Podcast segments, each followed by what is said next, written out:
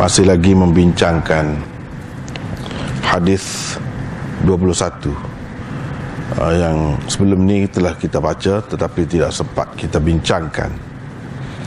Uh, isi kandungannya. Saya rasa kita baru ni sampai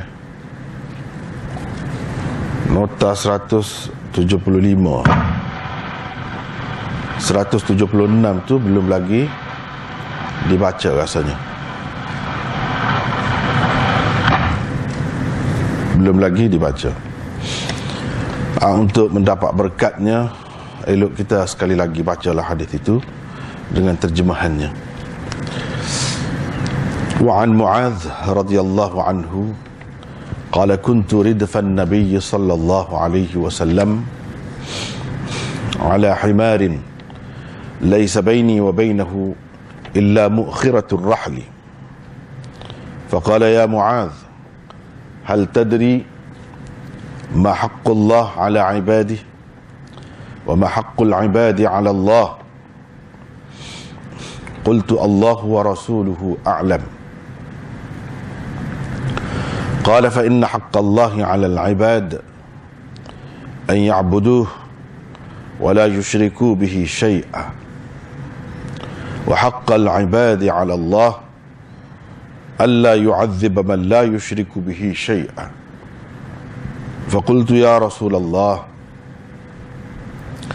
أفلا أبشر به الناس قال لا تبشرهم فيتكلوا متفق عليه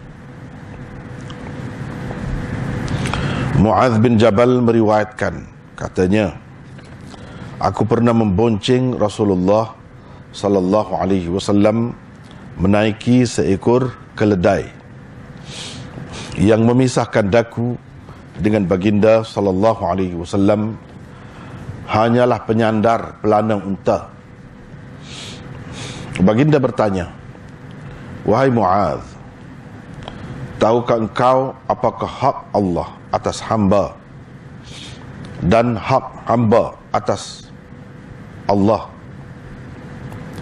dan hak hamba atas Allah aku menjawab Allah dan Rasulnya lah yang lebih mengetahui. Rasulullah sallallahu alaihi wasallam bersabda hak Allah atas hamba ialah mereka mengabdikan diri kepadanya tanpa menyengutukannya dengan sesuatu. Hak hamba atas Allah pula ialah dia tidak akan menyeksa maksudnya di hari akhirat nanti orang yang tidak menyengutukannya dengan apa-apa. Lantas aku bertanya wahai Rasulullah bolehkah aku sampaikan berita gembira ini kepada orang ramai? Jawab baginda tak usah. Nanti mereka akan berpeluk tubuh saja hadis riwayat Bukhari dan Muslim. Ah, itulah uh, lafaz hadis dan terjemahan uh, terjemahannya. Uh, ini sebelum ini pun sudah kita baca dan sebahagian daripada syarahnya pun telah juga uh, saya sampaikan. Uh, cuma kita tak sempat habiskan hari itu berhenti setakat 176 nota. Jadi nota 176 itu berkenaan dengan uh, Rasulullah sallallahu alaihi wasallam tanya Muaz kata baginda wahai Muaz tahukah engkau apakah hak Allah atas hamba? Dan hak hamba atas Allah ah, itu. Apakah yang dikatakan hak Allah atas hamba dan hak hamba atas Allah. Ah, itu belum lagi kita bincangkan. Uh, berhubung dengan hak Allah atas hamba, uh, kita ada nota 176 di situ. Kita kena faham dahulu apakah makna hak itu menurut bahasa Arab. Bahasa asal tempat ambilan bahasa kita juga sebab dalam bahasa kita pun hak juga uh, itu hak saya. Hak dia. Jadi hak tu uh, apa ni bahasa Arab asalnya. Hmm. jadi dalam bahasa Melayu ada beberapa makna daripada bahasa Arab tu yang dipakai. Tetapi tidak lebih luas daripada yang bahasa asalnya. Kalau menurut bahasa Arab bahasa asal bagi perkataan hak itu antara makna hak ialah satu kebenaran. Lawan kebatilan. Hmm. ha, ini dalam bahasa Melayu pun ada guna juga kebenaran.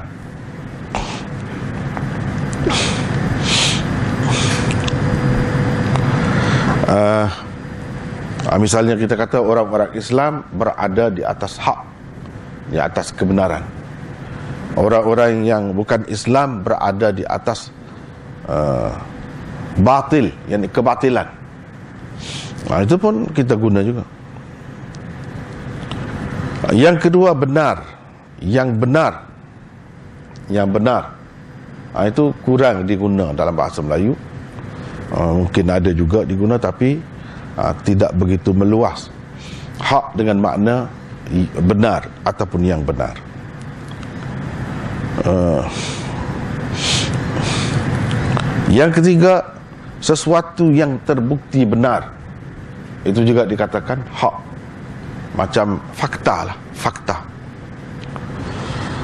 Sesuatu yang terbukti benar. Hmm. yang keempat dan yang kelima itu lebih kurang sama maknanya iaitu hak mana milik. Ha, itu diguna dalam bahasa kita diguna. Ini hak saya ha, bukan hak awak yang ini milik saya. Kepunyaan saya. Yang keenam bahagian ataupun habuan. Ha, bahagian dia. Ini bahagian dia. Ha, ini habuan dia. Ha, itu kurang juga digunakan dalam bahasa kita. Yang ketujuh layak patut atau sesuai ha, itu juga makna hak. Ha. hmm, misalnya ha, mungkin ha, tidak dipahami oleh orang kita sangat dengan makna begitu. Tapi ada juga sebenarnya kalau kita perhatikan uh, ini yang lebih berhak awak buat. Maknanya lebih patut awak buat. Lebih sesuai. Lebih munasabah kalau awak buat. Yang kelapan nama Allah Tuhan yang benar. Al-Haq. Yang kesembilan Sesuatu yang wajib Dan mesti ditunai Dan dilakukan. Ha, Itu juga makna hak. Sesuatu yang wajib Dan mesti hmm, Ditunaikan Dilakukan.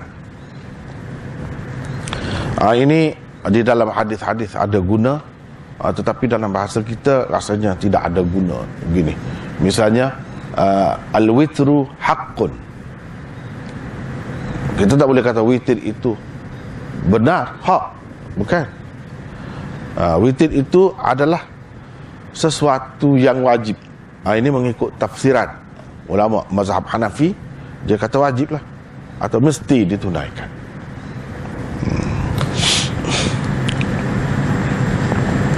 Ha, itu banyak lagi perbincangannya kalau sampai ke hadis itu insya-Allah kita akan bincanglah. Hmm. Uh, hak Allah atas hamba-hambanya ialah apa-apa yang mesti dipercayai dan ditunaikan oleh seseorang hamba terhadap Allah. Itu maknanya hak Allah atas hamba. Yaitu apa-apa yang mesti dipercayai. Mana hamba tu kena percaya. Dan ditunaikan oleh seseorang hamba terhadap Allah. Hamba yang di manusia kena percaya apa? Allah itu esa, Allah itu maha kuasa dan sebagainya. Itu yang kena percaya. Itu makna hak kewajipan hamba uh, apa ni kewajib apa ni hak Allah atas hamba bukan kewajipan dah hak Allah atas hamba. Hmm. Jadi hamba kena buat apa? Hamba mesti kena percaya apa terhadap Tuhan itu. Dia kena percaya uh, bahawa Tuhan ini maha berkuasa. Tuhan maha mengetahui dan sebagainya. Uh, Tuhan tidak jahil. Tuhan tidak mati, sentiasa hidup. Uh, itu dia yang kena percaya. Hmm. Uh, ataupun bukan berkait dengan kepercayaan yang kena tunai, kena buat. Misalnya hamba kena uh, beribadat kerana Allah. Kena beribadat kepada Allah. Tak kira lah apa ibadat pun kan semuanya ibadat tu bila kita buat uh, diajar kita supaya berniat kerana Allah. Kerana Allah. Hmm. Ha, itu hmm, yang mesti kita buat. Ha, itulah yang dikatakan hak Allah uh, terhadap hamba. Ha, kemudian berkenaan dengan hak hamba atas Allah pula. Hak hamba atas Allah pula kita ada nota di situ 177. Para, uh, para ulama berbeza pendapat tentang hak hamba atas Allah hakul ibad ala Allah. Itu ada berbeza pendapat. Ada yang kata begini ada yang kata begini. Hmm. tapi berhubung dengan hak Allah atas hamba macam tadilah. Ini hak hamba atas Allah ada beberapa maksudnya. Hmm. yang difahami uh, oleh ulama-ulama kita.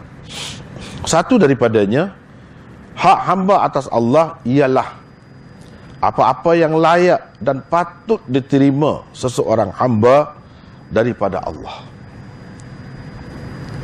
Inilah pendapat kebanyakan ulama. Inilah pendapat kebanyakan ulama. Iaitu apa-apa yang layak dan patut diterima seseorang hamba daripada Allah. Yang ini dengan mengambil uh, makna, salah satu makna hak yang kita sebutkan pada nota 176 tadi. Nombor tujuh tu layak patut. Yang ni apabila hamba tu tidak menyengutukan Allah dengan apa-apa mentauhidkan Allah betul-betul ha, jadi apa yang layak atau patut dia dapat kerananya? Iaitu dia masuk syurga. Ha, itu yang layak yang patut hmm, yang patut dia dapat. Hmm, apabila percaya begitu. Apabila hamba melakukan ketaatan apa yang layak dan patut dia dapat? Dia dapat pahala dan ganjaran daripada Allah Subhanahu taala. Itu pun yang disebut oleh Allah Subhanahu taala. Ha, memang patut pun. Jadi kalau kita kata dia buat kebajikan ketaatan kerana Allah dah masuk neraka juga. Itu tak patut tak sesuai. Eh? Uh, yang sesuainya ialah balasan yang baik lah seperti kalau kita buat benda-benda lain dalam dunia pun begitu. Uh, dunia pun begitu hukum dunia hukum manusia pun begitu. Orang-orang yang melakukan kebaikan dia berhak dia layak dia patut disanjung dimuliakan di, dikurniakan eh, apa-apa. Hmm kalau kita kata orang yang buat jahat pula dapat macam tu, tak patut. Ha. Ha, itu maksud hak hamba atas Allah. Iaitu apabila hamba buat sesuatu, apakah yang dia patut dapat dengan dia buat begitu. Hmm. Ha, ini pendapat kebanyakan ulama. Yang kedua Al-Qurtubi berpendapat hak hamba atas Allah ialah apa yang berhak diperolehi hamba daripada Allah berupa pahala, ganjaran, keampunan dan sebagainya berdasarkan janji yang dibuat oleh Allah sendiri. Nah, itu maksudnya uh, hak hamba atas Allah. Iaitu apabila hamba buat begini dia uh, apa ni? Akan dapat begini-begini. Akan dapat tu berdasarkan janji Allah. Dan Allah tidak memungkiri janjinya. Innallaha la yukhliful mi'ad. Sama ada janji itu uh, melalui al-Quran ataupun hadis-hadis Rasulullah sallallahu alaihi wasallam. Misalnya walaupun tidak dalam bentuk janji betul-betul nampak macam janji aku berjanji begitu tapi bila dia sebut sesuatu kenyataan maknanya macam janji lah tu. Misalnya dia kata melalui hadis. Tidak melalui Quran tapi melalui hadis. Um, ittaqun nar walau bisyiqqi tamrah. Hindarilah neraka walaupun dengan secubit secebis buah tamar. Maknanya dengan bersedekah. Elakkan diri ha, daripada neraka. Yang ni kita boleh mengelak. Boleh menjauhkan. Boleh menghindarkan diri kita daripada neraka dengan buat sedekah.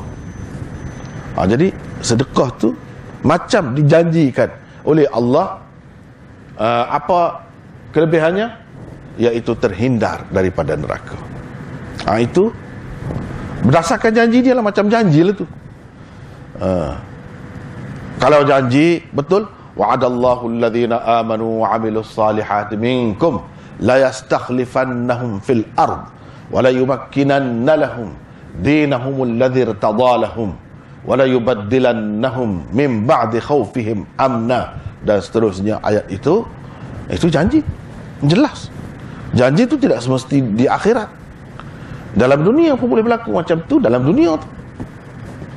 Yang Tuhan janji dalam dunia. Uh, jadi yang Tuhan janji tu kita akan dapat. Itulah hak. Mana kira-kiranya yang mestilah kita dapat berdasarkan janji daripada Allah. Misalnya Allah telah berjanji dengan orang-orang yang beriman dan beramal soleh bahawa ia akan menjadikan betul-betul la yastakhlifannahum nun taukid ada lam pula ada mana betul-betul mana pasti dia akan menjadikan mereka khalifah di muka bumi. Yakni penguasa pemerintah di muka bumi. Tuhan berjanji. Maknanya kita kena kena cek lah kalau kenapa kita tak jadi juga. Ada tak kena lah tak kena tak mana. Yang dia kata beriman tu betul-betul kau beriman. Boleh jadi kita kata beriman dah. Tapi yang Tuhan nak bukan macam tu macam lain. Macam sahabat dulu. Ha, bersama Rasulullah. Bila dia buat kerja agama bila dia beriman jadi macam mana? Ha, seperti yang Allah sebut dalam ayat. La yastakhlifannahum fil ard. Kami pasti akan menjadikan mereka khalifah di muka bumi. Khalifah di situ maksudnya pemerintah penguasa peneraju dunia. Bukan menjadi orang yang dijajah eh, yang diperintah. Tidak. Itu janji Tuhan Tuhan tidak mungkin janji sama ada dalam dunia atau di akhirat. Kena percaya begitu. Hmm. Wala yumakkinanna lahum dinahumul ladzi irtadalahum. Dan Allah akan memantapkan agama yang telah diredainya untuk mereka. Jadi agama Islam ini jadi kuat. Ha, itu janji Tuhan.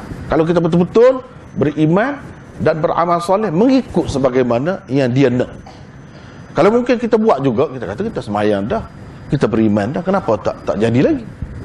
Maknanya tak kenal lah tu. Cuba ukur diri kita yang kita buat tu dengan Rasulullah dan sahabat-sahabat dia buat dulu. Macam mana? Jauh bezanya barulah kita tahu. Masih tak tepat lagi tak menepati lagi. Wala yubaddilannahum min ba'di khawfihim amna.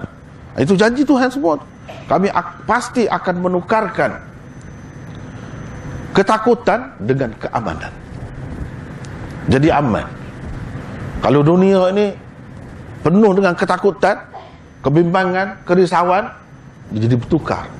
Apabila orang Islam itu menerajui dunia. Dia tukar jadi aman. Itu janji Tuhan.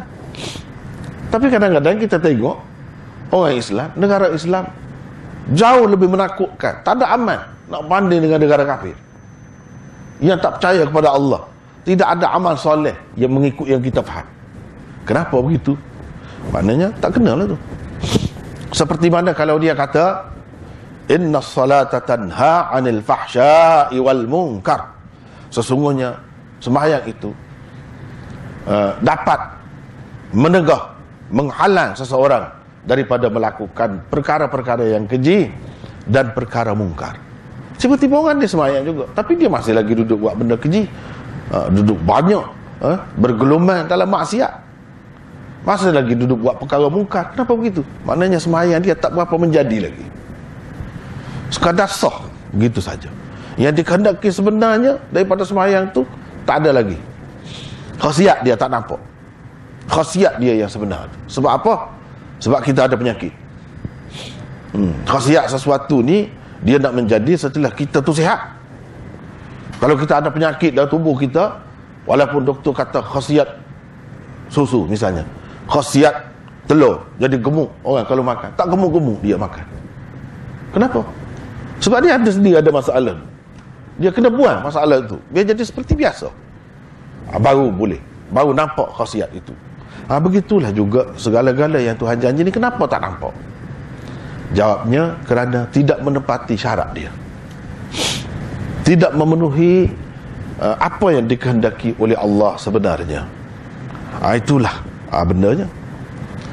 Kalau tidak, semua janji yang dijanjikan oleh Allah tu kita berhak mendapatnya. Ha, dan Tuhan tidak memungkiri janji. Banyaklah yang dia janjikan. Uh, janjikan dalam surga begini begini begini begini banyak dalam Quran. Uh, jadi yang kita mesti dapat itu bukan mesti jadi Allah macam terpaksa terikat dengan kita kalau tidak dia eh uh, kena hukum ke apa tidak berdasarkan dia janji dengan kita hmm. oleh kerana dia berjanji Tuhan ni sama sekali tidak memungkiri janji kalau ada tak menjadi itu ada yang tak kena kita kena letak situ bukan dia tidak menunaikan janji dia kita yang tidak memenuhi syarat dia Ha, selalu kan sekarang ni pun ada apa-apa uh, apa ni tertakluk kepada terma dan syarat. Ha? tahu pun kita buat begitu.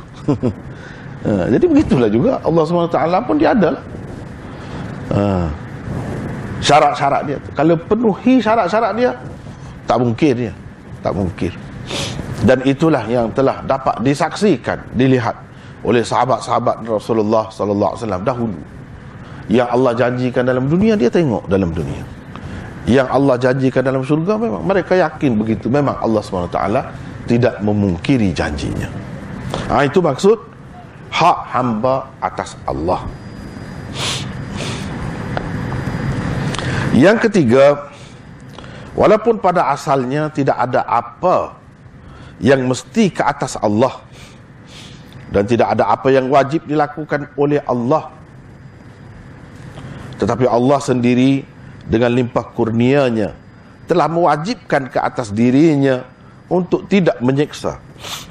Di hari akhirat nanti, orang yang tidak menyungutukannya dengan apa-apa. Memanglah, kalau ke dari segi wajib seperti kita kata, uh, sekarang ni, uh, kalau kita bekerja dengan seseorang tu, uh, kita makan gaji lah katakan. Uh, jadi majikan kita tu berkewajipan bayar gaji kepada kita. Dia mesti kena bayar. Wajib atas dia. Sebab itu adalah hak pekerja dia. Kalau dia tidak bayar, kita boleh dakwa. Hmm. Kita boleh dakwa ke mahkamah. Ha, itu dalam dunia. Eh? Uh, sebab memang sudah dia wajibkan ke atas diri dia untuk bayar tu. Bila dia ambil pekerja. Uh, jadi Allah SWT ni, kena kira asalnya tak ada benda yang wajib ke atas dia. Tak ada. Dia sendiri yang mewajibkan ke atas diri dia. Kalau kita kata Allah wajib atas dia, ah, itu salah. Ah, itu bukan fahaman ahlu sunnah wal jamaah. Wajib dengan arti kalau tidak dia jadi macam bersalah lah. Kalau manusia macam berdosa lah. Ah, tak ada macam tu. Allah. Sebab apa-apa dia buat ni bukan dengan terpaksa. Bukan siapa-siapa siapa-siapa pun minta dengan dia. Tidak. Ha, jadi tidak ada apa yang wajib asalnya atas dia. Tetapi dia sendiri yang mewajibkan ke atas dirinya untuk memberi syurga misalnya kita kata kepada orang yang berbuat baik. Ha, dia sendiri berjanji. Ha, jadi ha, jadi wajiblah. Bukan orang lain yang mewajibkan ke atas dia, dia sendiri. Ha, kalau macam ni masih lagi boleh diterima uh, di sisi ahli sunnah wal jamaah. Jadi ada beberapa pendapat yang berbeza-beza tu tak apa kita nak ambil yang mana-mana pun selagi dalam batas ahli sunnah wal jamaah. Jadi ini ini pendapat uh, ulama-ulama kita lah. Uh, jadi apa yang diwajibkan ke atas dirinya? Yaitu kalau orang ni tidak menyungutukan Allah dengan apa-apa, betul-betul bertauhid, jadi dia berjanji uh, dia mewajibkan ke atas dirinya untuk tidak menyiksa orang itu uh, di akhirat nanti. Jadi jangan risaulah. Tak payah kita rusing. Kalau kita betul-betul macam tu, kita sudah selamat. Sebab apa? Macam Allah SWT mewajibkan ke atas diri dia. Uh, tidak macamlah di sini maksudnya mengikut pendapat ni sebab yang macam tu ada satu lagi. Satu lagi pendapat. Ha, ini memang betul. Dia mewajibkan ke atas diri dia. Tanpa ada seseorang yang lain atau sesuatu yang lain mewajibkan ke atasnya. Kalau ada orang lain mewajibkan ke atasnya, itu baru tak boleh. Baru bercanggah. Ha, dalam akidah ahli sunnah, bercanggah. Itu sudah, sudah tidak ahli sunnah lagi. Tapi kalau kita terima, bukan ada sesiapa mewajibkan ke atas dia. Cuma dia sendiri mewajibkan. Hmm.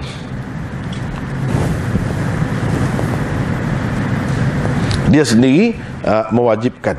Uh, selalu kalau kita berjumpa dalam hadis begini begini begini dia kata wajibat wajiblah. Uh, wajiblah. Uh, kalau begini begini begini wajiblah. Awalu jaishin min ummati yaghzuna al-bahr qad aujabu.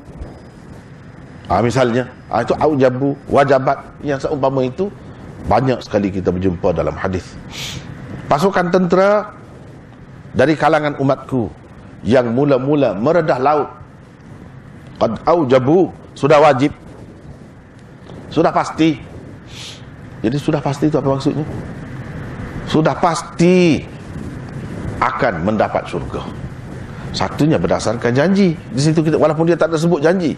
Bila dia sebut begitu maknanya macam dia berjanji lah. Yang kedua wajib tu. Sudah wajib atas Allah untuk memasukkannya ke dalam syurga ataupun uh, dengan perbuatan mereka itu berarti mereka sudah pasti masuk syurga. Uh, jadi ikut mana-mana pun dia ada perkataan uh, uh, wajabah itu, wajib itu.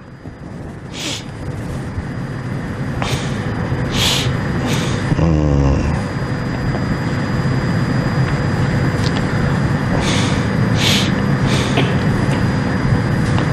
Tetapi Allah sendiri Ah, dengan limpah kurnianya telah mewajibkan ke atas dirinya. Ha, ini wajib tu dengan limpah kurnianya. Untuk tidak menyeksa orang yang tidak menyungutukannya dengan apa-apa. Kewajipan seperti ini dipanggil wujub ihsani. Wujub berdasarkan limpah kurnianya. Uh, wujub wajib kerana limpah kurnianya. Bukan wajib uh, dari segi istilah syarak tu. Mana kalau sesiapa yang buat dia dapat pahala. Kalau tak buat berdosa. Bukan macam tu. Wajib tu. Uh, uh, ataupun wajib menurut hukum akal. Bukan. Uh, wajib menurut hukum akal iaitu sesuatu yang akal kita tidak dapat terima. Tidak adanya ha, itu bukan. Ni orang panggil wujub wajib ihsan. Kerana dia sendiri yang mewajibkan ke atas dirinya.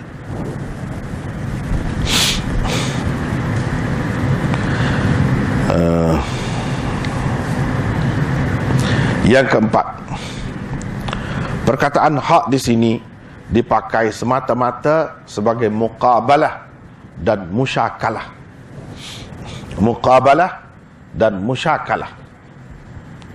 Muqabalah uh, dan musyakalah. Ini mengikut istilah ilmu balaghah supaya sesuai daripada segi tulisan dan sebutan dengan perkataan hak yang telah tersebut sebelumnya. Jadi kan kalau kita tengok dalam teks asal itu uh, uh, ya muaz hal tadri ma haqqullah ala ibadihi wa ma haqqul ibadi 'ala Allah. Sebelum tu dia sebut dah hak. Ha, selepas tu dia sebut pula. Fa inna haqqallahi 'ala al-ibad begini-begini. Wa haqqal ibad begini-begini dia sebut. Ha, jadi sebut hak kemudian itu uh, untuk apa ni uh, sebagai uh, nak suruh sama lah uh, nak suruh sama dari segi tulisan nampak sama dari segi sebutan pun sama meskipun makna dan arti kedua-duanya jauh berbeza. Uh. di dalam bahasa Arab penggunaan seperti ini dapat anda temui dengan banyak sekali. Uh, ini uh, penggunaan dari sudut balaghah. Misalnya dalam Quran disebutkan wa makaru wa makarallah.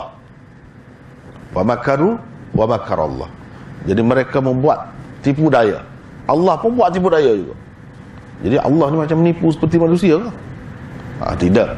Jadi sebut perkataan makaru tu untuk sama zahir dia. Walaupun dari segi makna dia tidak sama.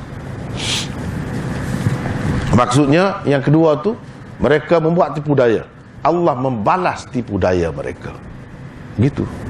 Bukan Allah fikir pula macam mana nak buat ni eh? uh, nak nak mengatasi dia. Dia telah perangkap kita. Macam mana pula nak perangkap dia? Bukan begitu uh. sebab Allah tak payah fikir nak perangkap tu tak payah uh, rancang bincang mesyuarat eh? untuk nak uh, buat sesuatu rancangan tu tak tak perlu tak ada itu tapi dia guna juga perkataan yang sama uh, banyak di dalam Al-Quran begitu Ha, sama juga di sini. Di dalam ha, baik, yang kelima, jaminan yang diberikan oleh Allah atas sesuatu perbuat sesuatu perbuatan atau amalan yang dilakukan oleh seseorang hamba bagaikan suatu hak hamba yang wajib ditunaikan oleh Allah. Ha, jadi ha, itulah bagaikan saja. Hmm. Jadi jaminan yang diberi oleh Allah bagaikan hak hamba atas Allah yang wajib Allah tunaikan. Ha, macam begitu saja, bukan betul-betul. Wajib itu tidak, macam ha, wajib. Dia sudah jadi macam hak hamba dah atas Allah. Kalau kita nak kiranya tak padan, ha, tak sesuai hmm, dengan sembahyang lima waktu saja. Eh? ha, kita dapat surga dan segala isinya dapat tu. Ha, kalau nak kira tak layak. Hmm. Sebabnya kalau kita fikir dalam dunia, kita fikir dalam dunia untuk kita dapat sebuah rumah selama mana kita kena buat kerja? Eh? Lama kan? Lama nak dapat sebuah rumah. Ya sebuah rumah yang besar lah. Banglo lah kita kata. Uh, lama kena bekerja bekerja tu maklum lah uh, setengah-setengah tu daripada pagi sampai petang setengah-setengah tu tak padan lagi sama lagi tambah lagi ada overtime uh, setengah-setengah tu uh, begitulah lepas tu kalau bayar pun kalau bayar ansur-ansur lamanya bayarnya eh? uh, jadi untuk dapat sebuah rumah saja betapa banyak masa kita berikan untuk dapat sebuah rumah saja. Jadi dengan lima waktu sembahyang ni berapa minit sangat? Hmm, tiap-tiap hari. Eh? Rasanya untuk dapat sebuah rumah pun kalau Allah SWT bagi dengan sembahyang lima waktu tu dapat sebuah rumah. Semua dalam dunia ni orang sembahyang. Eh? Tak buat kerja dah. Ha. Semua akan sembahyang. Ha, tapi tidak begitulah nak ceritanya mudah sangat tu dia bukan dapat sebuah rumah dia dapat syurga jadi kalau nak kira itu hak dia dia berhak kau tu kalau kita bulan-bulan bekerja banyak mana sangat yang kita berhak dapat ha, tentu sekali jauh jadi kita nak kata ini sudah Allah berkewajipan bagi kepada kita sebanyak tu memang tak sesuai ha, tak sesuai Ha, tapi dia kata macam saja. Ha, macam dia berhak lah. Ha, jadi Allah SWT itu macam wajib ke atas dia. Padahalnya tidak ada sesuatu yang wajib. Semata-mata dengan limpah kurnianya sahaja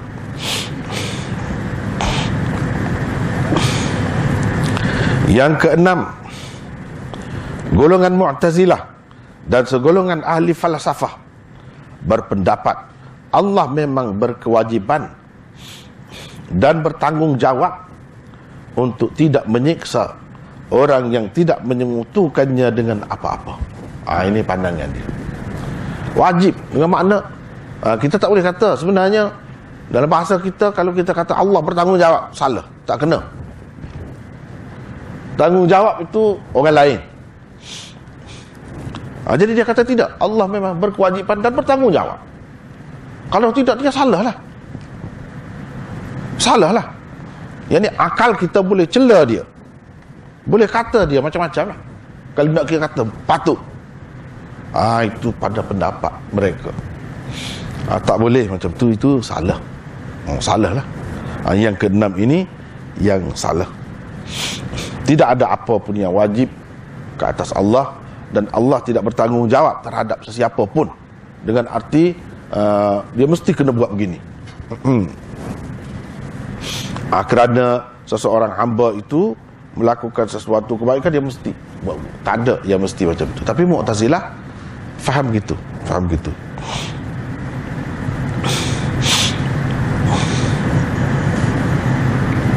uh, ini termasuk dalam golongan yang menyeleweng lah uh, jadi yang betulnya salah satu daripada lima yang sebelum ni. Ha, kita kena pilih lah mana satu daripada lima tu yang kita rasa puas hati, menyenangkan hati kita, kita boleh pilih yang itu. Yang keenam saja tak boleh. Hmm, tak boleh. Ha, benda-benda macam ni kalau kita perhatikan dalam terjemahan mungkin ataupun dalam tafsir mungkin ha, kita akan dapat kecenderungan dia tu akan nampak. Bila dia mentafsirkan uh, ayat-ayat Quran yang menunjukkan jaminan Allah itu dia akan gambarkan dengan tanggungjawab Allah. Uh, itu silap lah hmm, tapi oleh kerana dalam bahasa kita ni uh, belum banyak lagi terjemahan uh, kita tak nampak ketara benda-benda tu.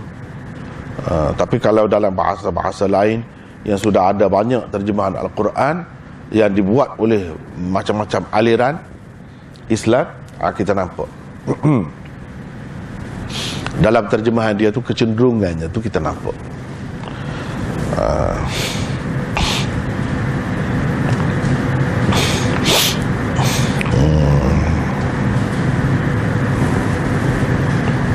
baiklah uh,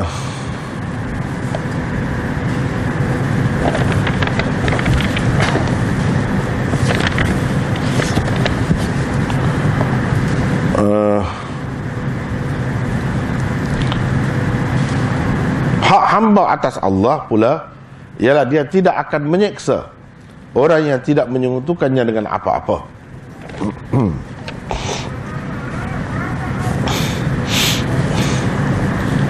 uh,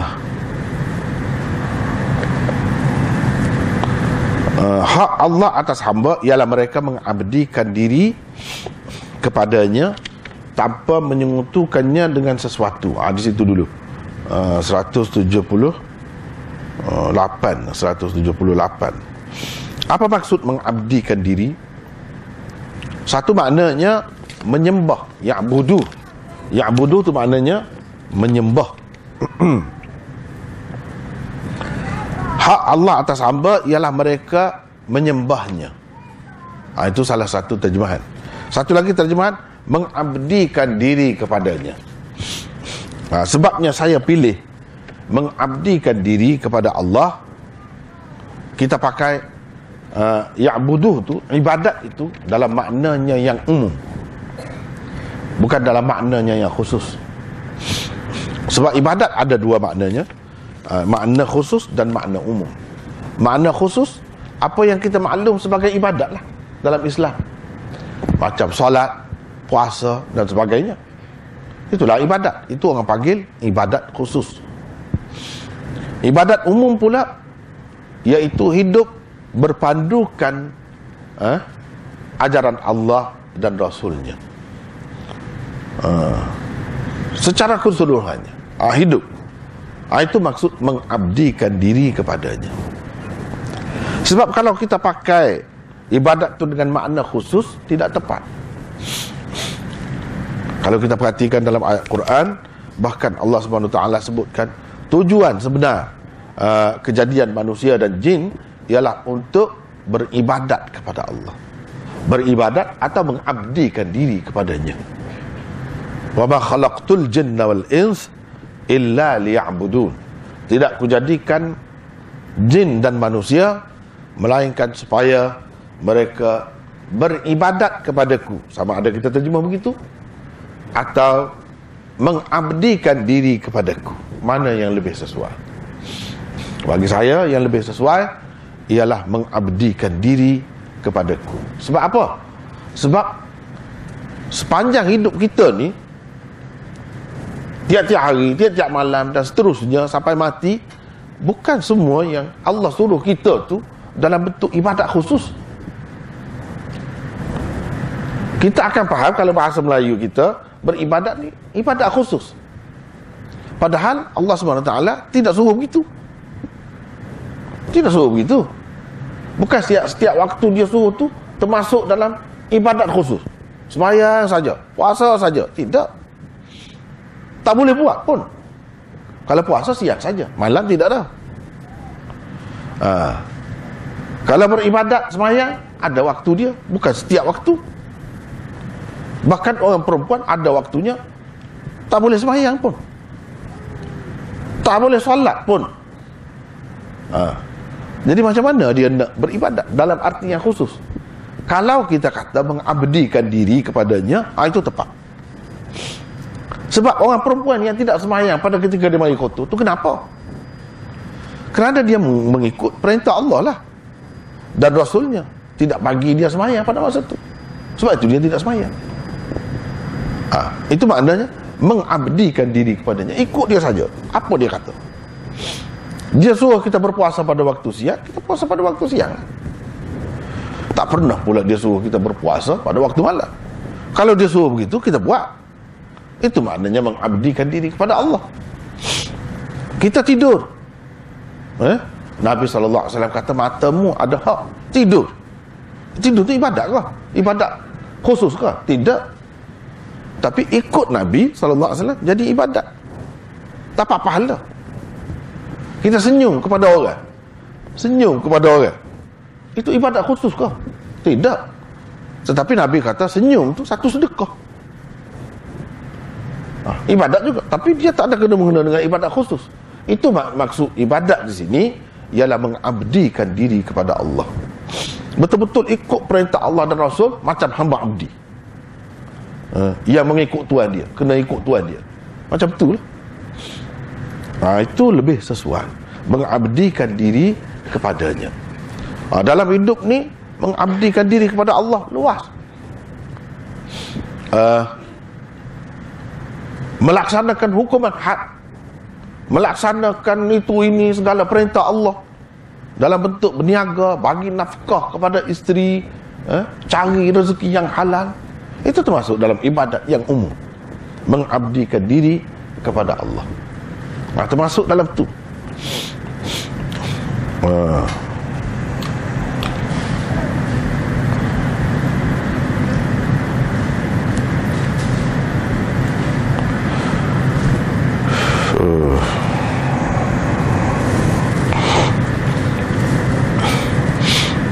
Jadi 178 mengabdikan diri kepadanya adalah terjemahan yang dipilih untuk sabda Nabi sallallahu alaihi wasallam ay ya'budu. Dalam arti khususnya ia harus diterjemahkan dengan beribadat kepadanya. Itu arti khusus. Menyembahnya dan mengesakannya. Bagaimanapun di sini ia lebih sesuai diterjemahkan dengan arti umumnya iaitu mengabdikan diri kepadanya kerana ibadat dalam maknanya yang umum ialah mengerjakan amalan ketaatan di samping menjauhi segala larangan Allah. Itulah sebabnya Ibnu Hibban berkata. Ah itulah sebabnya Ibnu Hibban berkata ibadatullah iqrarum bil lisan wa tasdiqum bil qalb wa amalul jawarih bermaksud erti beribadat kepada Allah itu ialah mengakui dengan lidah. Yang mengakui kebenaran yang datang darinya dengan lidah. Membenarkannya dengan hati. Dan melakukannya dengan anggota badan. Itulah maksud ibadat kepada Allah. Luaslah. Maksudnya luas. Tidak terhad setakat ibadat yang khusus sahaja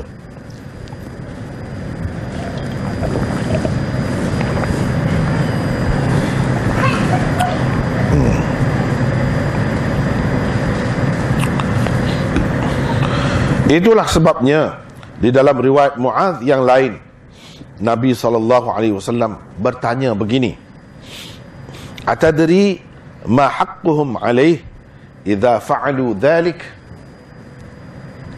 Idza fa'alu. Bermaksud tahukah engkau apa hak hamba yang dijamin Allah apabila mereka telah melakukannya? Hmm. apabila mereka telah melakukannya.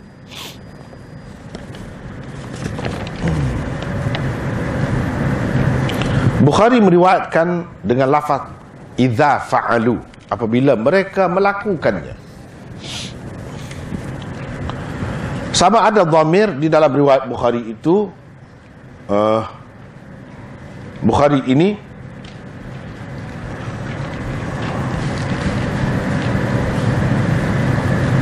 ini dalam riwayat Bukhari ini atau isim isyarat di dalam riwayat Muslim dan At-Tabarani.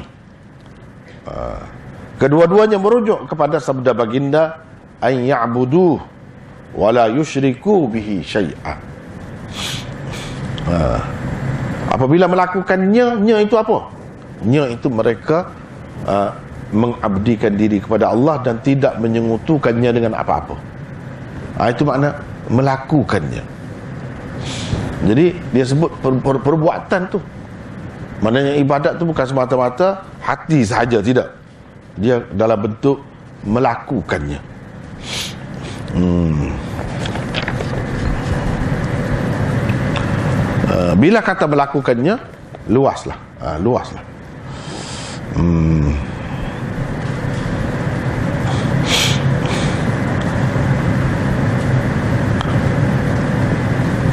Lihat bagaimana Rasulullah sallallahu alaihi wasallam mengaitkan jaminan Allah untuk tidak menyiksa manusia di akhirat nanti dengan perbuatan hamba. Bukan dengan semata-mata mengesakannya dalam i'tiqad sahaja. Tidak, tapi dengan perbuatan. Ha, perbuatan itulah kita kata mengabdikan diri kepada Allah. Hmm. Ha, mana dia buat uh, dalam uh, dalam kenyataan lah buat. Uh, misalnya kita kata kita nak makan. Nak makan Bismillahirrahmanirrahim. Sebut nama Allah saja. Sebut nama Allah saja. Padahal orang kafir mungkin dia sebut nama lain. Sebut nama berhala-berhala tertentu. Kemudian makan tu makan apa pula? Makan yang halal yang Allah benarkan kita makan. Yang haram kita tak makan. Itu tak termasuk dalam mengabdikan diri. Tak termasuk dalam an ya'budu wa la yusyriku bihi syai'a. Masuk dah. Dan kita telah buat pun. Ha. menyembahnya tanpa menyengutukannya dengan sesuatu. Atau mengabdikan diri kepadanya tanpa menyengutukannya dengan sesuatu. Bila kita makan tu ada ke tidak makna tu? Ada. Sebab kita hanya kata bismillahirrahmanirrahim tak ada bismi nama berhala lain-lain. Sebab orang kafir dia sebut nama berhala dia. Dia sebut nama Tuhan dia. Kita tak sebut itu. Kita sebut Allah saja. Ha, itu maknanya tak menyungutukan Allah dengan sesuatu. Mengabdikan diri sini, di sini apa? Kita makan tu. Makan tu pun termasuk dalam ibadat juga. Ibadat yang umum. Ha, dan dengan sebab perbuatan-perbuatan kita yang macam ni semua ni inilah yang Tuhan jamin kita tidak akan diseksa kita di dalam neraka. Bahkan dalam riwayat akan datang disebut Allah haramkan neraka kepadanya. Oh, jaminan yang sangat besar tu. Ha, kalau kita orang Islam ni mana-mana baca bismillah. Mana-mana sebut nama Allah. Ha, itu termasuk dalam mengabdikan diri kepada Allah. Zahirnya tidak nampak macam ibadat. Ha, sebab bukan ibadat khusus kalau kita sebut beribadat nanti orang terkejut pula. Hmm. ha, kalau mengabdikan diri jadi umum. Ha, sebabnya bila nak nak bersetubuh pun sebut nama Tuhan juga. Jadi adakah itu ibadat khusus? Tidak. Tetapi memang benar-benar perbuatan kita itu betul-betul uh, uh, apa ni uh, menterjemahkan kita kata yang Nabi sebut tadi an ya'budu wala yusyriku bihi syai'ah menyembahnya semata-mata mengabdikan diri kepadanya semata-mata tanpa menyentuhkannya dengan sesuatu. Dia kata Allahumma jannibna syaitan. Allah ada sebut Allah juga. Dan yang kita buat itu walaupun nampak kesukaan dunia kita ikut Allah. Kita tidak berzina. Bukan berzina. Dengan kahwin secara sah dan perbuatan berkahwin itu Nabi sendiri pun buat. Ha, kita betul-betul ikut. Itu maksud mengabdikan diri kepada Allah. Tanpa menyungutukannya dengan sesuatu. Melalui perbuatan. Dan perbuatan itu zahirnya bukan ibadat. Sebab ia bukan ibadat khusus. Bukan ibadat khusus. Tapi ia termasuk dalam ibadat umum. Jadi kalau kita terjemahkan mengabdikan diri itu masuk dengan baik dengan senang dan orang tidak terkejut uh, tapi kalau sebut beribadat banyaklah yang terkeluar sebab orang faham ibadat ni dengan makna khusus jadi segala perbuatan-perbuatan lain walaupun kita sebut nama Allah uh, uh, itu begini hmm, macam kahwin Nabi kata tak boleh buat tak tentu pasal dengan orang perempuan ini. Sebab apa? Istahlaltum furujahunna bi kalimatillah. Allah juga sebut. Kahwin tapi kahwin. Ha? Bukan sembahyang pun. Mana semua ada kaitan dengan Allah, terikat dengan hukumnya. Itu maksud mengabdikan diri kepada Allah. Tak ingat kepada benda lain, semua ingat kepada dia. Hmm. apa-apa pun ha, kalau kita tengok orang-orang yang mengikut cara Rasulullah sallallahu alaihi wasallam apa-apa perbuatan ini dia ingat kepada Allah dan yang dia buat itu tentu sekali benda yang tidak dilarang oleh Allah. Bahkan banyak daripadanya digalakkan pula. Ha, digalakkan pula. Walaupun zahirnya nampak dunia zahirnya nampak berupa kesukaan. Ha, tetapi pada hakikatnya tidak. Itu semua termasuk di bawah mengabdikan diri kepada Allah. Ha, jadi ini semua ya ada kena mengena dengan perilaku perbuatan perbuatan bukan semata-mata i'tiqad bahawa Tuhan saja satu tidak banyak. Bukan semata-mata begitu. Ha, bahkan kita kena menterjemahkannya ke dalam kehidupan kita. Hmm.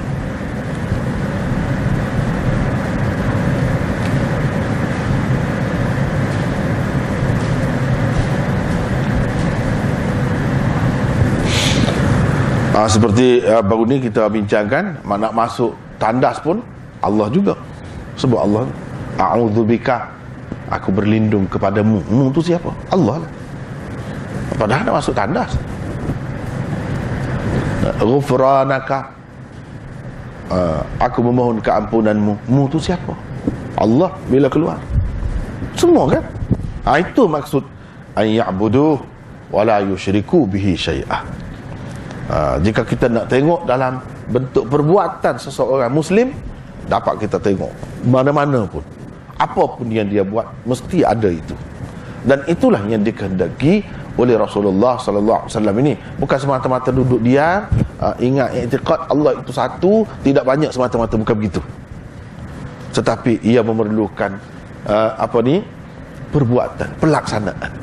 Dalam pelaksanaan itu memang nyata ha, memang nyata. Nabi SAW ajar iaitu uh, akidah tauhid dia tanam tauhid ni betul-betul semua perkara.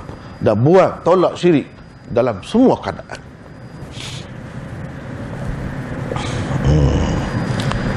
Uh, dia kata uh, mengabdikan diri kepadanya. Kenapa dia tambah? Tanpa menyengutukannya dengan sesuatu. Tanpa menyengutukannya dengan sesuatu. Uh, di situ ada nota 179 sebabnya Rasulullah sallallahu alaihi wasallam menambahkan ibarat tanpa menyengutukannya dengan sesuatu setelah bersabda mereka mengabdikan diri kepadanya. Ialah kerana memang ada orang kafir yang menyembah Allah tetapi dalam masa yang sama mereka menyengutukannya dengan sesuatu yang lain. Dia kata dia sembah Allah juga. Tetapi uh, disekutukan Allah dengan sesuatu yang lain itu tak boleh.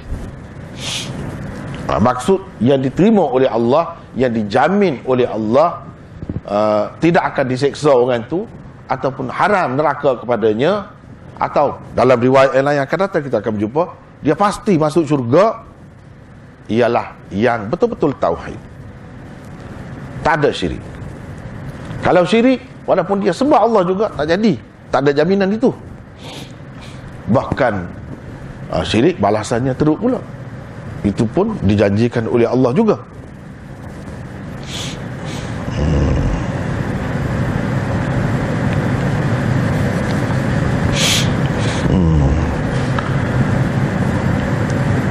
Kesimpulannya beribadat atau menyembah Allah yang dikatakan akan menjamin seseorang terlepas daripada siksaan Allah di akhirat nanti ialah itu adalah dengan syarat ia tidak menyengutukannya dengan sesuatu yang lain. Kalau menyengutukannya dengan sesuatu yang lain tak ada jaminan itu. Uh, Allah SWT tak suka sangat. Uh, ana aghna syuraka ana syirk. Akulah hmm, yang paling tidak suka kepada syirik hmm, yang paling tidak suka kepada syirik. Jadi kalau ada sedikit saja syirik uh, dia tak bersih lah. Dia nak yang tulen. Ikhlas maknanya tulen. Betul-betul tulen. Uh, khulus atau ikhlas itu maknanya pure tulen. Kalau susu tulen. Eh? madu tulen. Semuanya nak tulen. Tak mau palsu. Campur aduk. Uh, tak mau. Bila campur aduk itulah syirik kongsi masuk macam-macam. Punahlah. Rosaklah. Dalam kehidupan kita pun begitu. Kan kalau yang campur-campur banyak sangat tu uh, merosakkan pula. Bukan nak jadi sihat. Kalau makan tidak. Uh, jadi bahaya pula. Uh, dia tak mau syirik. Uh, jadi walaupun uh, kita kata masih mungkin boleh dimaafkan tapi tidak tulen dah sebab itu diajar sangat kena ikhlas. Ha. kalau kita bersemayang pun kerana Allah sebut tu lillahi ta'ala. Tetapi ada juga kerana orang. Sebab misalnya kita tengok kan ini yang kita tengok lah hatinya Allah alam tak tahu. Tapi zahirnya nampak begitu. Ha, jadi kita kena uh, apa ni cermin lah orang kata cermin diri sendiri. Cermin diri sendiri dan kalau hari Jumaat itu ramai benar yang bersembahyang. Semasa imam khatib berkhutbah uh, ramai. Orang-orang ni kalau di rumah dia sembahyang ke tidak? Sunat. Ha, itu bahaya tu. Bahaya kenapa sembahyang? Di situ. Bersungguh sangat. Padahal kalau kita kata qabliyah jemaat itu ialah paling paling kita nak terima yang longgar khilaf. Khilaf. Ada yang kata tak ada ada yang kata ada. Tak apalah. Tetapi yang lain-lain pada masa lain ni tak ada khilaf pun. Kita buat pun. Sebab bukan di hadapan orang ramai. Ha. Ha, kalau kita cek cermin diri kita tengok betul-betul kita ikhlas ke tidak. Kalau buat tidak ikhlas ha, Tuhan tak nak. Tuhan tak nak ha, kita kata susah kita ni. Ha, iyalah kurang lah. Macam mana pun. Ikutlah campur sikit pun. Campur lah juga orang panggil. Ha, campur lah juga. Ha, campur air gula sedikit madu tu. Sikit lah campur. Campur lah juga. Ha. Jadi pada hakikatnya menipulah juga. Ha, situ kalau kita tanya diri kita. Ha, cuba baiki, cuba baiki masing-masing kita baiki benda-benda yang macam ni. Supaya apa? Supaya betul-betul tulen ibadat kita tu. Akidah kita tu betul-betul tulen. Hmm. Hmm.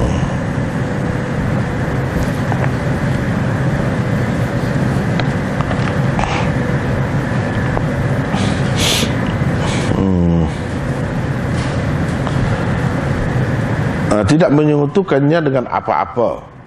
Oh, 180 ada situ nota. Sabda Nabi sallallahu alaihi wasallam di sini juga mungkin menimbulkan kemusykilan. Bahawa jaminan Allah tidak akan menyiksa hamba-hambanya adalah semata-mata kerana mereka tidak menyekutukannya dengan apa-apa. Apakah ia berarti walaupun ia melakukan dosa-dosa besar yang lain selain syirik dan tidak melakukan apa-apa amalan ketaatan. Ah jadi begitu. Sebab dia kata dia jaminan ini untuk tidak menyeksa seseorang manusia itu semata-mata nampaknya ah, dia mengabdikan diri kepadanya apalagi kalau kita terjemahkan beribadat kepadanya tanpa menyekutukannya dengan sesuatu itu saja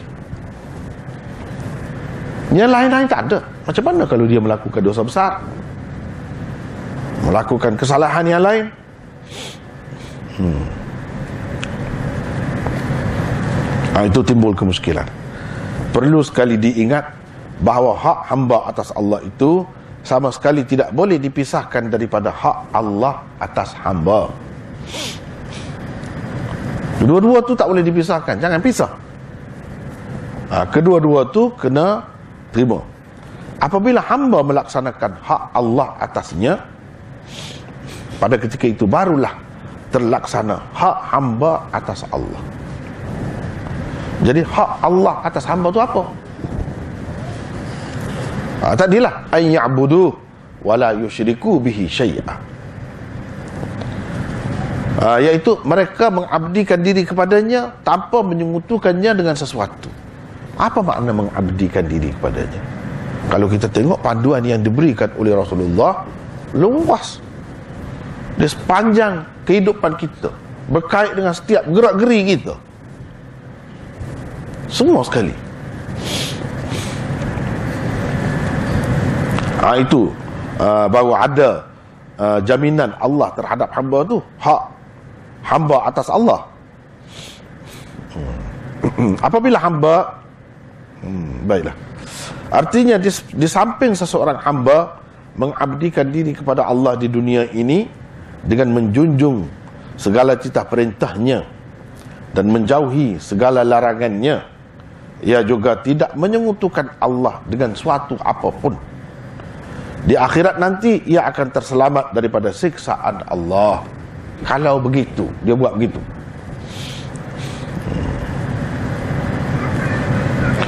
Jika seseorang hamba melakukan sebaliknya pula, ia tidak akan terselamat daripada siksaannya. Ha. Dia tidak akan terselamat daripada siksaannya. Jika seseorang hamba uh, uh, sabda Nabi wasallam ini selain memberi jaminan kepada hamba Allah yang benar-benar mentauhidkan Allah dan mentaatinya ia juga merupakan ancaman kepada hambanya yang musyrik dan asi yakni yang melakukan maksiat. Hmm. sebab orang yang melakukan maksiat tu dia tidak jaga hak Allah atas hamba. Hak Allah atas hamba berarti dia kena hidup dengan mengabdikan diri kepada Allah. Dia tak boleh langgar yang Allah larang tu. Dia mesti kena buat apa yang Allah SWT suruh dia. Mesti ha, baru ada yang tadi. Kalau tak ada itu tak ada jaminan. Tak ada jaminan.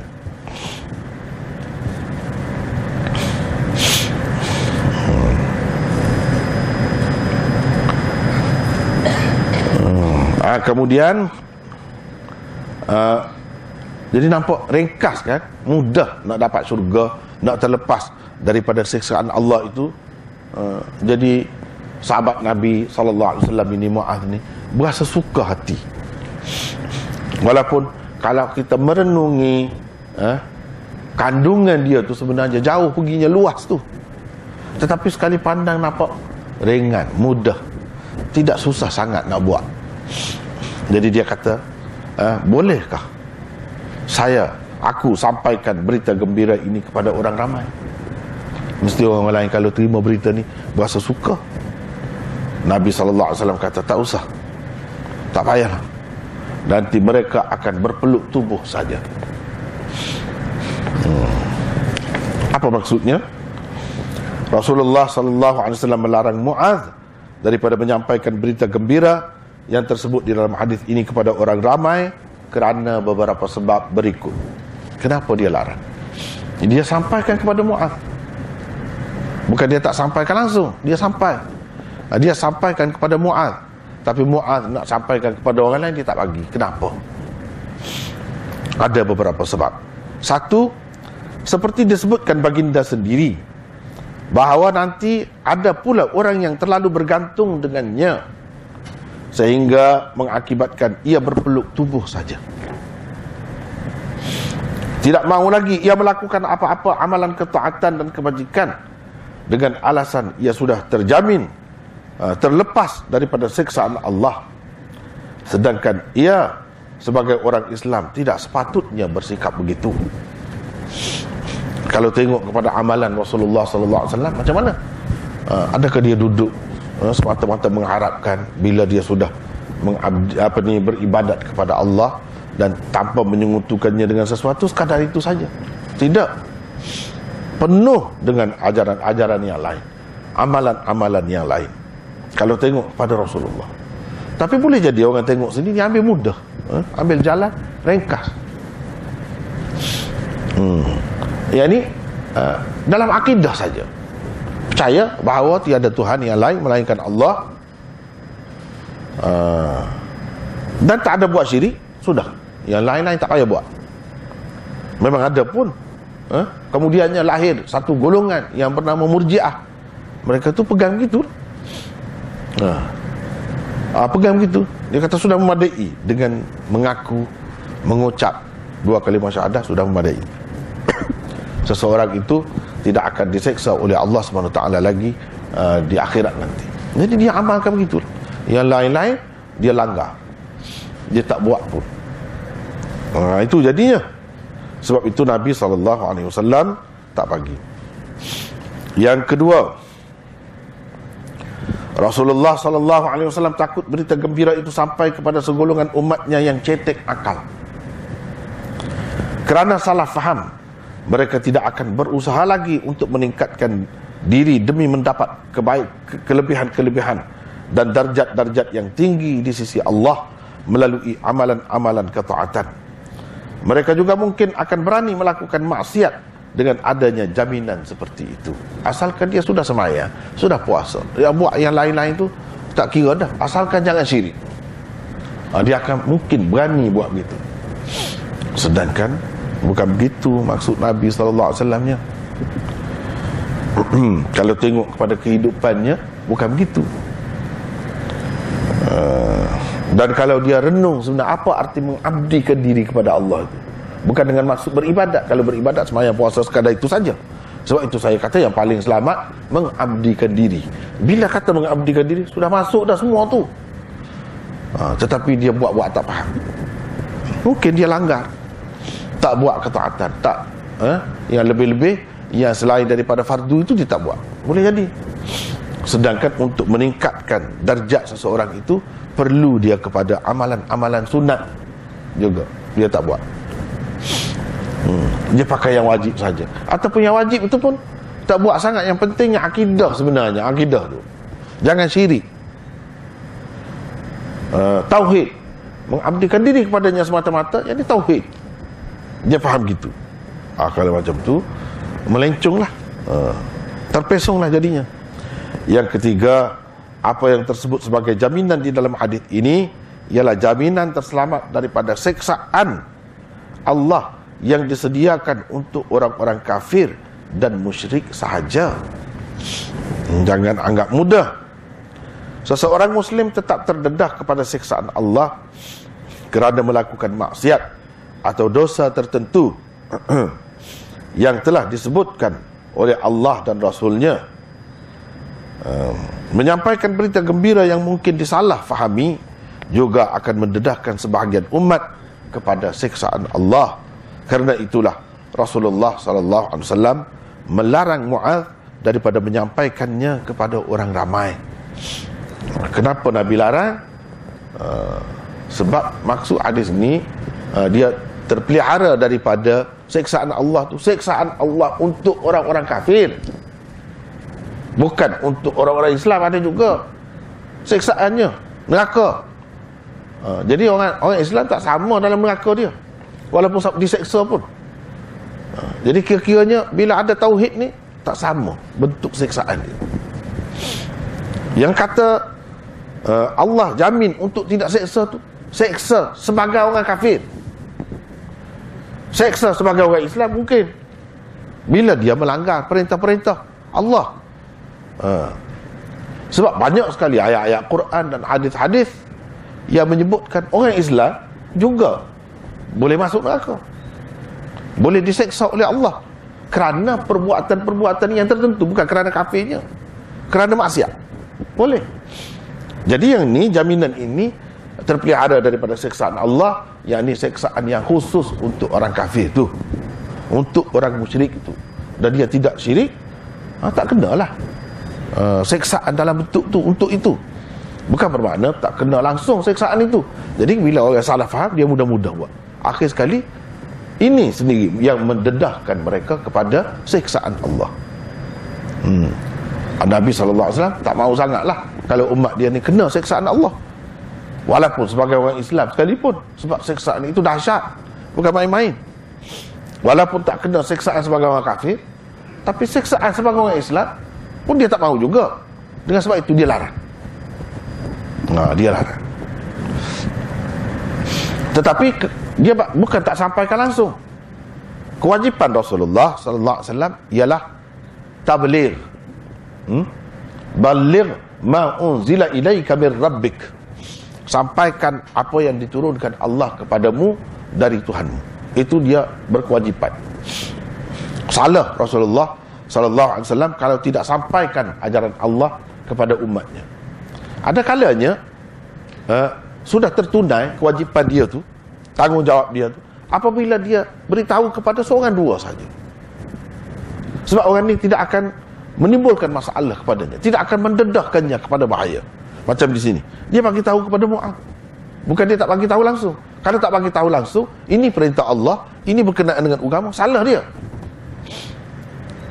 Tapi dia bagi tahu kepada Mu'ad, tak bagi tahu kepada orang lain, sama seperti kita kata dalam dunia pendidikan, di peringkat universiti, banyak yang diberitahu, banyak sekali yang tidak diberitahu uh, dalam tahun satu.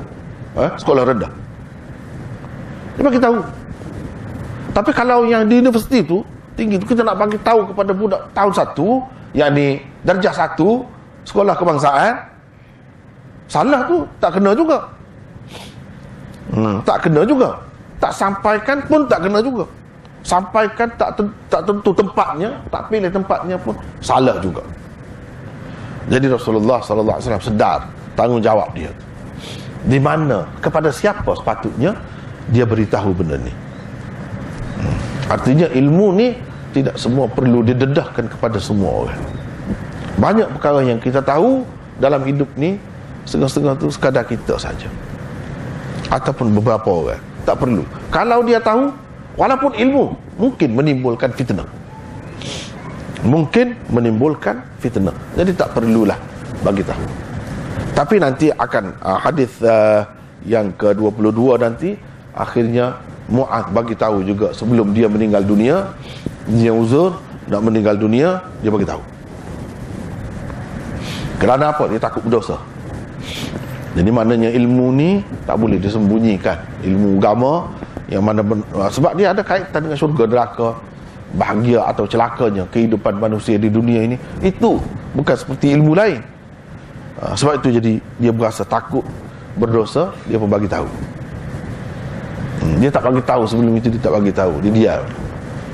Ha, dekat nak mati baru dia bagi tahu. Hmm. dia bagi tahu kepada siapa pula? Itu nanti kita tengok dalam hadis yang ke 22 ha, ini hadis yang kita baca ni hadis yang ke 21 ha, jadi setakat itulah dulu ha, untuk pagi ini ada 21 Alhamdulillah kita telah uh, selesai bincangkan. Dan seterusnya hadis Mu'ad juga akan datang. Hadis yang ke-22 hadis itu ada berbeza sedikit lafaznya. Hadis yang ke-21 termasuk dalam musnad orang panggil musnad Mu'ad hadis yang ke-22 yang ke-22 juga walaupun cerita tu cerita Mu'ad tapi disampaikan oleh Anas bin Malik. Maka orang panggil itu musnad Anas bin Malik bukan musnad Mu'ad bin Jabal. Ha, itu kita akan bincangkan datanglah hanya sekadar itulah dulu untuk pagi ini. Wallahu alam. Wa akhiru da'wana alhamdulillah rabbil alamin. Ada tak benar uh, kalau tidak berhukum hukum hukum Allah yang macam mana tidak berhukum Ya, ya. Kalau dengan arti menolaknya tidak menganggapnya sebagai hukum Islam hukum Allah memang boleh bawa ke situ. Tapi kalau sebab lain ha, itu lain tak termasuk. Sebab lain misalnya kita kata mungkin kurang sesuai lagi lebih patut kita buat yang ini dulu. Ha, begitu. Ha, seperti kewajipan-kewajipan yang lain. Misalnya kita kata buat haji ha, kita percaya kena percaya haji itu fardu rukun Islam kena percaya. Walaupun rukun rukun pun tak kalau tak cukup syarat tak berdosa kalau tak buat sampai mati pun. Ha, begitulah. Tapi dalam hati kena percaya ini hukum Allah. Ha, sampai dia wajibkan ke atas kita. Kalau kita tolak kata tidak hukum Allah tidak wajib ha, itu memang rusak. Menjejaskan akidah. Tapi kalau tidak ke situ perginya tapi sekadar kita dengan banyak tanggungan eh, anak-anak ramai lagi eh, ada dah duit ada dah. Tapi ah, kita kata banyak lagi itu ini itu ini nak selesaikan hutan banyak lagi. Jadi kita tangguh dulu. Ah, sekadar tangguh dulu. Ah, di samping terus berusaha untuk melaksanakan rukun itu atau tuntutan itu hukum Allah itu dia kena ada niat macam itu uh, baru lepas. Kalau tidak tak lepas. Berdosa. Kalau tolak uh, itu uh, dia melibatkan akidah. Uh, melibatkan akidah. Wallahu alam. Ya. yeah.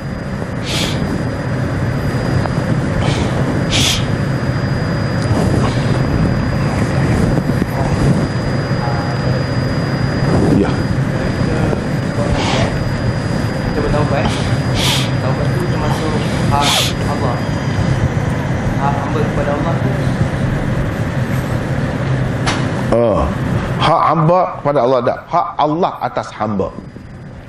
Termasuk dalam itu. Hak Allah atas hamba Allah nak apa kita buat. Ha, itu maksudnya. Bila kita melakukan dosa apa Allah nak daripada kita? Kita bertaubat. Sebab itu dia suruh tubu ilallah taubatan nasuha. Itu yang dia suruh. Bila dia suruh maknanya itu hak dia. Yang dia nak macam itu hak dia atas hamba ha, kita kena tengoklah yang dia suruh ke tidak. Kalau dia suruh ah, benda tu buat benda tu kalau kita kita tak terfikir kepada kita tak terasa apa-apa tu tak terjejas apa-apa kita. Zahirnya. Tapi Tuhan suruh. Maknanya itu hak dia. Kita kena jaga lah. hmm, ya. Yeah.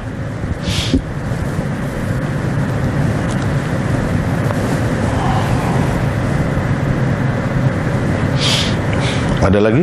Ah, insyaAllah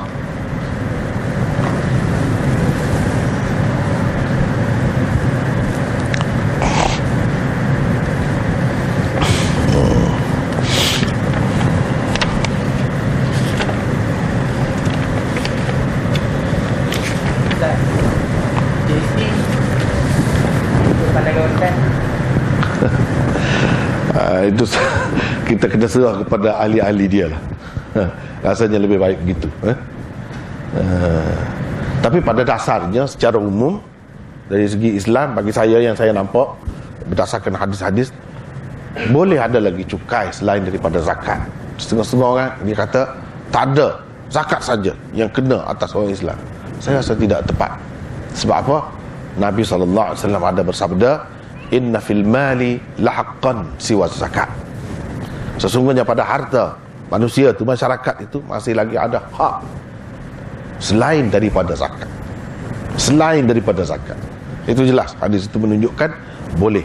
Cuma tentu sekali Islam ni tak suka kalau berlebih-lebihan. Kalau sampai uh, menyusahkan, membebankan, menimbulkan macam-macam uh, uh, keadaan yang tidak tidak disenangi lah. Uh, menimbulkan, mendorong orang tu melakukan uh, banyak maksiat, kesilapan-kesilapan uh, pula uh, macam tu uh, tak boleh lah, tak patut lah. Uh, itu sepatut tidak patut yang tepatnya keperluan itu ahli dialah yang lebih tahu sebenarnya. Ha? Wallahu a'lam. Negara kita hutang 500 bilion Ya. Ya betul. Itu itulah sebab saya kata tadi. saya pun tidak cuma sebut dari, pada dasarnya. Selain daripada zakat tu memang masih boleh lagi.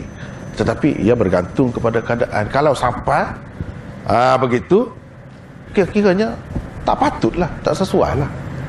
Ha, tak patutlah. Hmm. Tak begitu je lah.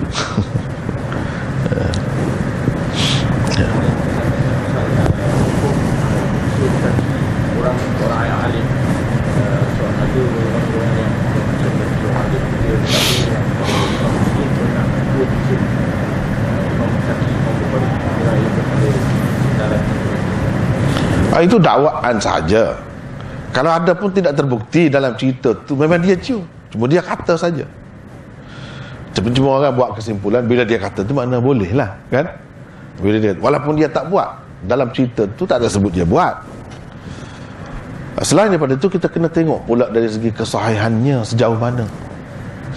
Hmm. Kemudian kalau andaikan pula kalau uh, sanad dia tu kalau ada sanad sanad dia sahih sekalipun kita kena tengok pula adakah seorang ulama besar yang alim tentang hadis akan buat sesuatu yang tidak pernah dibuat oleh sahabat? Sahabat kepada Nabi pun tak ada buat. Sahabat sama sahabat pun tak ada buat. Takkanlah dia nak buat. Kecuali ini mungkin dakwaan ataupun orang kaitkan saja dengan dia. Yang sebenarnya tidak boleh dipertanggungjawabkan ha, itulah sekadar. Ya.